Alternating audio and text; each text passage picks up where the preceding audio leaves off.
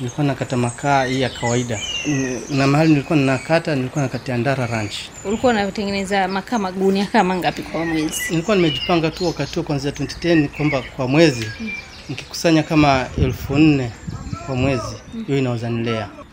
Samuel Mazola kutoka kijiji cha Kishamba, eneo la Sagala, kaunti ya Taita Taveta, ni mmoja wa wafanyikazi katika karakana hiyo. Akiwa miongoni mwa wafanyikazi saba wanaopokea maelezo ya kazi kutoka kwa Constance, yeye pia alikuwa mkataji sugu wa miti kwa ajili ya kutengeneza makaa na kuuza, kama anavyonieleza. Nilikuwa nakata makaa hii ya kawaida, na mahali nilikuwa ninakata, nilikuwa nakatia Ndara Ranch. Ulikuwa unatengeneza makaa magunia kama ngapi kwa mwezi? Nilikuwa nimejipanga tu wakati huo kuanzia 2010 kwamba kwa mwezi nikikusanya kama elfu nne kwa mwezi, hiyo mm. inaozanilea Kwa hivyo nilikuwa nikiipata eh, nilikuwa nikiipata ilikuwa kuanzia gunia kumi ama kumi na tano mm.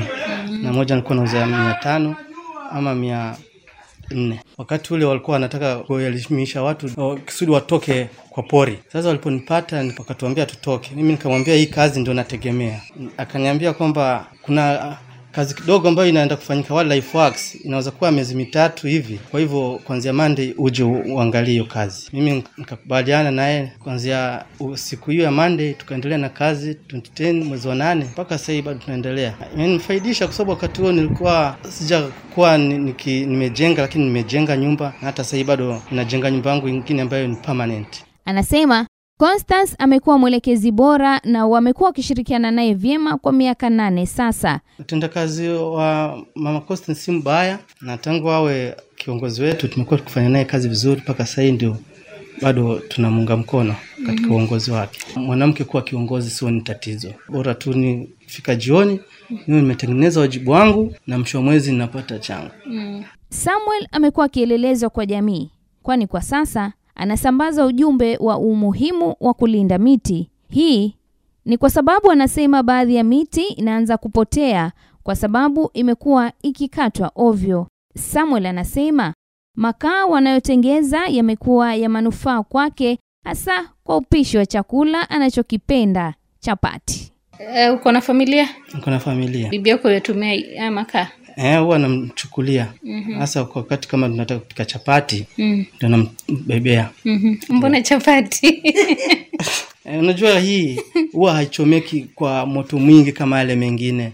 Yale mengine huwa na moto mwingi. Sasa katika ile hali ya kuunguza unguza ndio hatupendelei. jen Eh, Jane Adhiambo Okoth ni afisa wa mawasiliano katika shirika hilo la Wildlife Works. Anasema walianzisha mradi huo kwa malengo ya kulinda wanyamapori sawia na kuhamasisha jamii umuhimu wa utunzaji wa miti.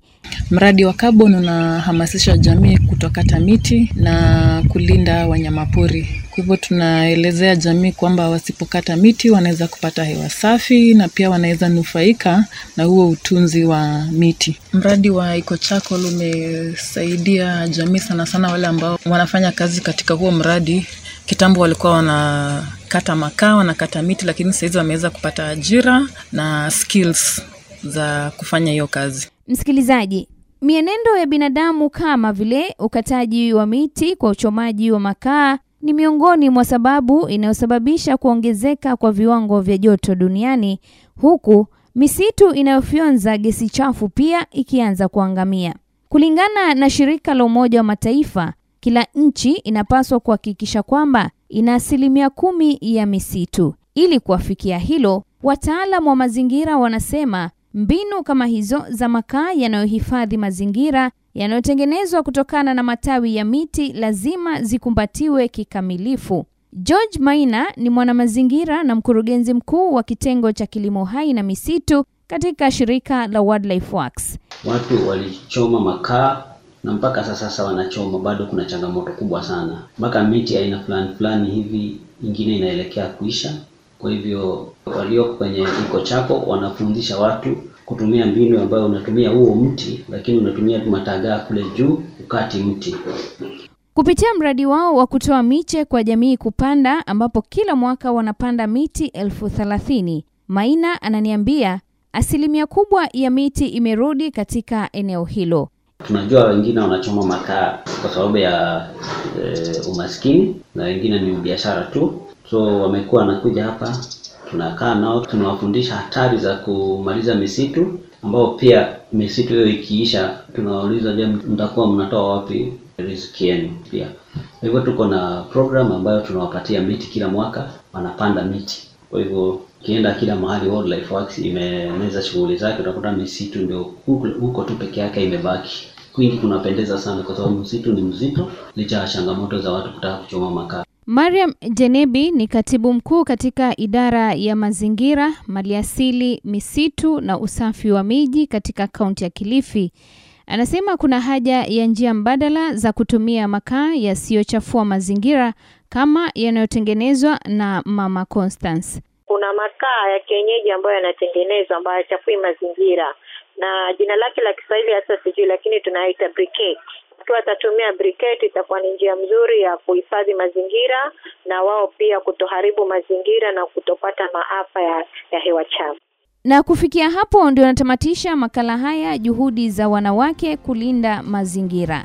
Nimekuwa mtayarishi msimulizi Ruth Care, na hadi wakati mwingine, maasalam.